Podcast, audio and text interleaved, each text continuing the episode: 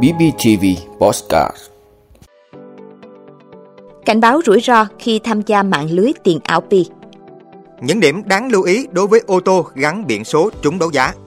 Việt Nam có thể xuất khẩu dừa tươi ngay lập tức sang Mỹ. Nhật Bản, tội phạm lừa đảo qua ngân hàng điện tử tăng kỷ lục. Jakarta của Indonesia trở thành thành phố lớn ô nhiễm nhất thế giới. Đó là những thông tin sẽ có trong 5 phút sáng nay, ngày 12 tháng 8 của Bosscat BBTV. Mời quý vị cùng theo dõi. Cảnh báo rủi ro khi tham gia mạng lưới tiền ảo Pi. Thưa quý vị, Pi Network hay còn gọi là đồng Pi là một loại tiền mã hóa được biết tới nhiều tại Việt Nam trong khoảng 3 năm trở lại đây. Lợi dụng tâm lý của nhiều người muốn làm giàu nhanh chóng từ tiền ảo, một số dự án đã quảng cáo thổi phồng về giá trị của đồng Pi để lôi kéo đông đảo người chơi tham gia. Đến giờ thì đồng Pi vẫn vô giá trị. Tuy nhiên, trong một số hội nhóm trên mạng xã hội đã diễn ra tình trạng giao dịch trao đổi hàng hóa bằng đồng tiền này dưới dạng đồng thuận, tức tự thỏa thuận giá với nhau. Điều này tiềm ẩn nhiều rủi ro dẫn đến nguy cơ lừa đảo. Bên cạnh đó, người dùng còn đối mặt với khả năng cao bị lộ lọt thông tin cá nhân. Để đào pi, người dùng cần tải ứng dụng về điện thoại, xác minh đăng nhập và thực hiện điểm danh mỗi ngày. Rủ được càng nhiều bạn chơi trong mạng lưới, xu càng tăng nhanh. Ứng dụng đào pi cũng yêu cầu người dùng phải thực hiện xác minh danh tính bằng các giấy tờ tùy thân. Ứng dụng yêu cầu tới 28 quyền truy cập, bao gồm đọc danh bạ, xem thông tin mạng, sử dụng phần cứng sinh trắc học. Đây đều là những thông tin cá nhân quan trọng, nếu bị lộ lọt có thể tiếp tay cho những đối tượng xấu lừa đảo chiếm đoạt tài sản. Chuyên gia an ninh mạng khuyến cáo với cơ chế hoạt động định kỳ hàng ngày và ứng dụng để điểm danh thì nguy cơ đầu tiên là nguy cơ bị lộ lọt dữ liệu khi các thông tin được chuyển ra máy chủ nước ngoài. Bên cạnh đó, có thể xuất hiện nguy cơ bị lừa cài phần mềm giả mạo, chiếm quyền điều khiển điện thoại, từ đó đánh cắp thông tin hoặc chiếm đoạt tiền. Chưa thể khẳng định P Network có phải mô hình lừa đảo hay không. Tuy nhiên, người tham gia cần hết sức cân nhắc khi đầu tư thời gian, công sức hay tiền bạc vào bất cứ loại tiền ảo nào. Không riêng gì P Network. Đặc biệt cần thận trọng khi cung cấp các dữ liệu cá nhân cho các nền tảng này, bởi không thể biết các dữ liệu này sẽ được dùng vào việc gì. Những điểm đáng lưu ý đối với ô tô gắn biển số trúng đấu giá. Thưa quý vị, theo quy định của thông tư 24 của Bộ Công an từ ngày 15 tháng 8, biển xe định danh sẽ đi theo chủ xe chứ không đi theo xe. Khi bán xe, chủ xe phải giữ lại giấy chứng nhận đăng ký xe, biển số xe và nộp cho cơ quan đăng ký xe để làm thủ tục thu hồi. Còn đối với ô tô gắn biển số trúng đấu giá, chủ xe có quyền lựa chọn hai trường hợp. Cụ thể, chuyển quyền sở hữu xe không kèm theo biển số trúng đấu giá thì thủ tục thu hồi biển số đăng ký xe cũng thực hiện như biển số định danh ở trên. Nếu bán ô tô kèm theo biển số trúng đấu giá thì chủ xe không phải nộp lại biển số trúng đấu giá nhưng phải nộp bản sao chứng từ chuyển quyền sở hữu xe và xuất trình bản chính để đối chiếu. Người mua chiếc xe có biển số trúng đấu giá cũng cần làm thủ tục đăng ký sang tên xe thì mới được đăng ký, giữ nguyên biển số trúng đấu giá. Chứng từ chuyển quyền sở hữu phải ghi rõ nội dung, chuyển xe kèm theo biển trúng đấu giá. Đáng chú ý, trường hợp người mua chiếc xe kèm theo biển số trúng đấu giá thì sẽ không được chuyển quyền sở hữu xe kèm theo biển trúng đấu giá cho người khác.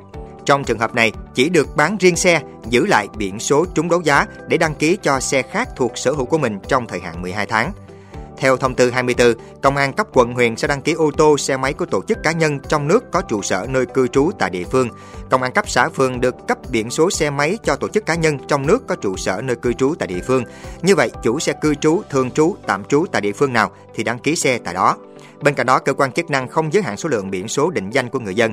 Trường hợp người dân có phương tiện mới, nếu biển số định danh cũ vẫn được đăng ký cho một xe thuộc sở hữu, thì người dân sẽ được cấp thêm một biển số định danh khác. Tuy nhiên, tất cả biển số này đều định danh vào một người.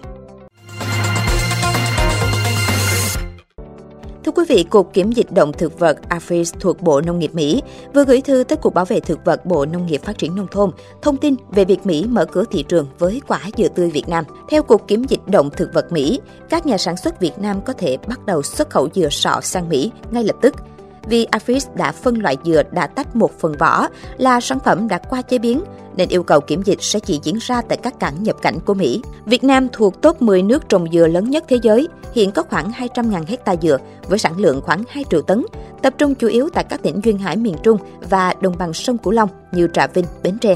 Việt Nam cũng là quốc gia đứng thứ bảy thế giới về sản xuất dừa.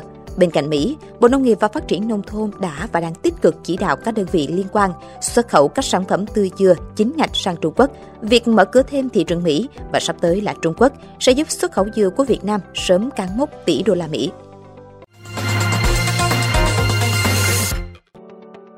Nhật Bản, tội phạm lừa đảo qua ngân hàng điện tử tăng kỷ lục – Thưa quý vị, theo thống kê của Cơ quan Cảnh sát Quốc gia Nhật Bản cho thấy, số vụ lừa đảo chiếm đoạt thông tin cá nhân trong giao dịch điện tử trong năm 2023 đã vượt qua con số của những năm trước đó.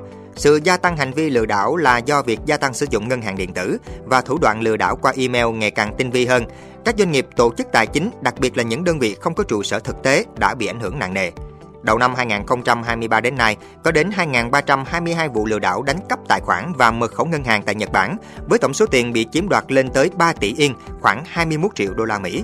Việc gia tăng đáng kể các vụ lừa đảo qua mạng, cảnh sát Nhật Bản đã khuyến cáo người dân không nên vào các liên kết trong các email đáng ngờ và chỉ nhập thông tin cá nhân trên các trang web hoặc ứng dụng chính thức.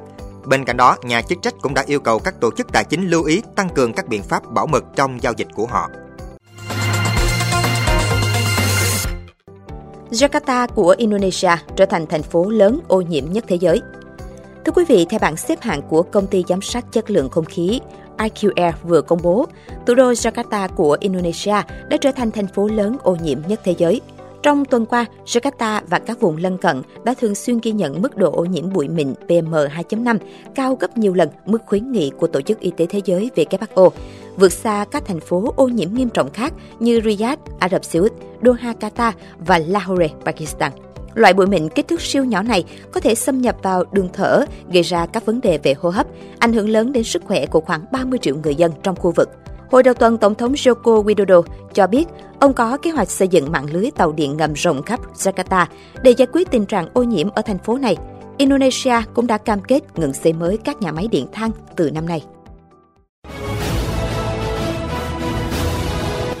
Vị đã luôn ủng hộ các chương trình của Đài Phát thanh truyền hình và báo Bình Phước. Nếu có nhu cầu đăng thông tin quảng cáo ra vặt, quý khách hàng vui lòng liên hệ phòng dịch vụ quảng cáo phát hành số điện thoại 02713 887065.